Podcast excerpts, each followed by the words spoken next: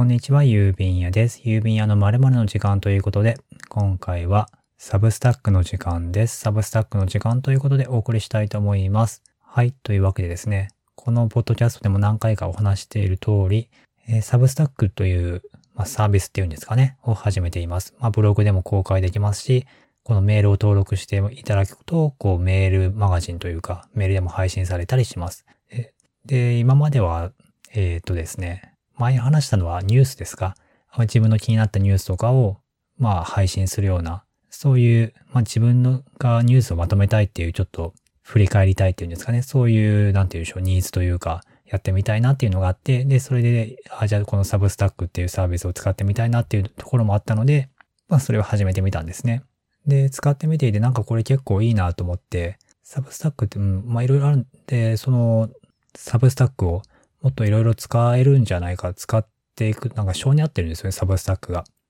で、そのサブスタックを、この日記同好会っていうノートサークルでやってるんですけど、それをもっとこっちのサブスタックに移してもいいのかななんてちょっと思っています。というのはですね、まあ、ノートサークルってあるんですけど、じゃあそのノートサークルの機能っていうのは、まあ何なのかっていうと、まあノートっていうのはプラットフォーム上にあって、でまあ、一応そこでいろんな人が、人がいると。いろんな人がいて、でもまあそれで人が、まあ来てくださった場合に、まあある機能っていうのはまあ掲示板ぐらいなんですよね。掲示板があって、まああとはこちらでどうにかして、まあ、記事を、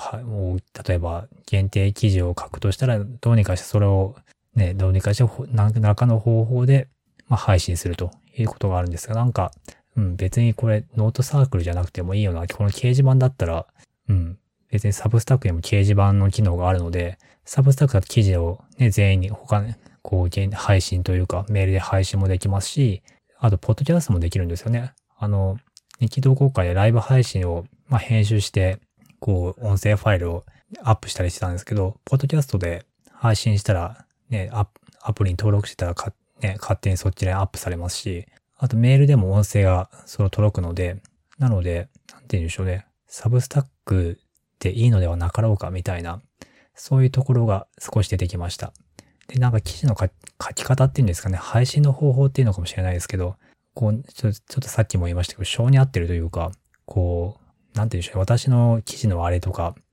どんな内容か、内容とかにもよるのかもしれないですけど、まあ、ある意味私よく日記とかそういう、まあ結構なんて言うんでしょうね、ニッチというか、まあ、マニアックなのかな。マニアック、日記って別にマニアックでもないような気はするんですけど、まあ、なんでしょう、地味な。うん、地味なっていうのがしっくりきますかね。地味なことをやってて、しかも日記ってそんな、すぐに、例えば日記を始めて3日で幸せになれますみたいな、そんな、そんなものではないので、まあ、地味にコツコツやっていくと、じわじわいろいろいいことあるよみたいな、そういうスローなものだと思うので、そうすると、なんかって言うでしょうね、検索で一回、こう、私の記事を見てっていうよりは、なんかもっと継続して、少しずつでもこう、届けるというか、こう、ちょっとツイートでも書いたんですけど、こう、ブログでこう、まあ、ブログってまあもちろんひね、なんかみんなに書くみたいなイメージがどっかにあって、もちろん書き方でこう一人を想定して書くみたいな書き方はあるんですけど、やっぱり配信、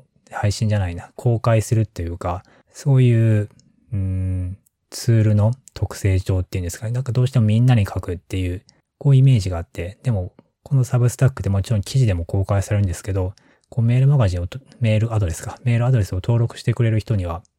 まあ、そこのメールボックスにまあ届くわけですよね。だからそれって、なんて言うんでしょうね。こう、その人に、まあ言うなら、あなたにみたいな、そのメールアドレス、メールアドレスを登録してくれる方に届けるみたいな、そういう、なんて言うでしょうね。だからこう、ちょっとブログを公開するときって、まあ、結構一回公開して、ちょっと、公開するとなんか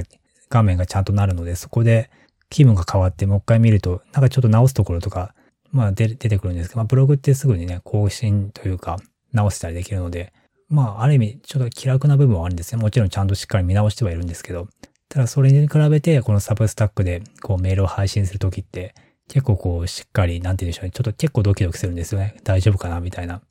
なんて言うんでしょうね。こう、うん、だからやっぱりブログはなんて言うんでしょうね。なんかどっか公開するって感じですけど、こう、サブスタックだとこう、例えば LINE とかメールとかを送るみたいな、そういう、うん、感覚があるんでしょうね。だからちょっと緊張やっぱりするんですよね。なかなかそれ、この緊張っていうのはちょっと久しぶりな感じの緊張だったんですけど、ブログを始めた最初みたいな。やっぱりこれなんでしょうね。こう、その、サブスタックっていうサービスというか、そういうメールで送るっていう行動の、うん、特性なんですかね。わからないんですけど、これはなかなか結構新鮮というか面白いですね。なので、うん、このサブスタックは結構私気に入っていて、うん、なんでしょうね。取り留めなくなってきたんで、えー、あと、えー、娘のお風呂が終わったので、そろそろ行かなければいけないんですが、はい。というわけで、ちょっとね、サブスタックというサービスを使っているというお話でした。はい。それではですね、ご意見、ご感想、ご質問のある方は、ひらがなで言うとカタカナでタイムでつぶやいていただければ幸いです。はい。それではこれで失礼したいと思います。ここまでお聞きいただきありがとうございました。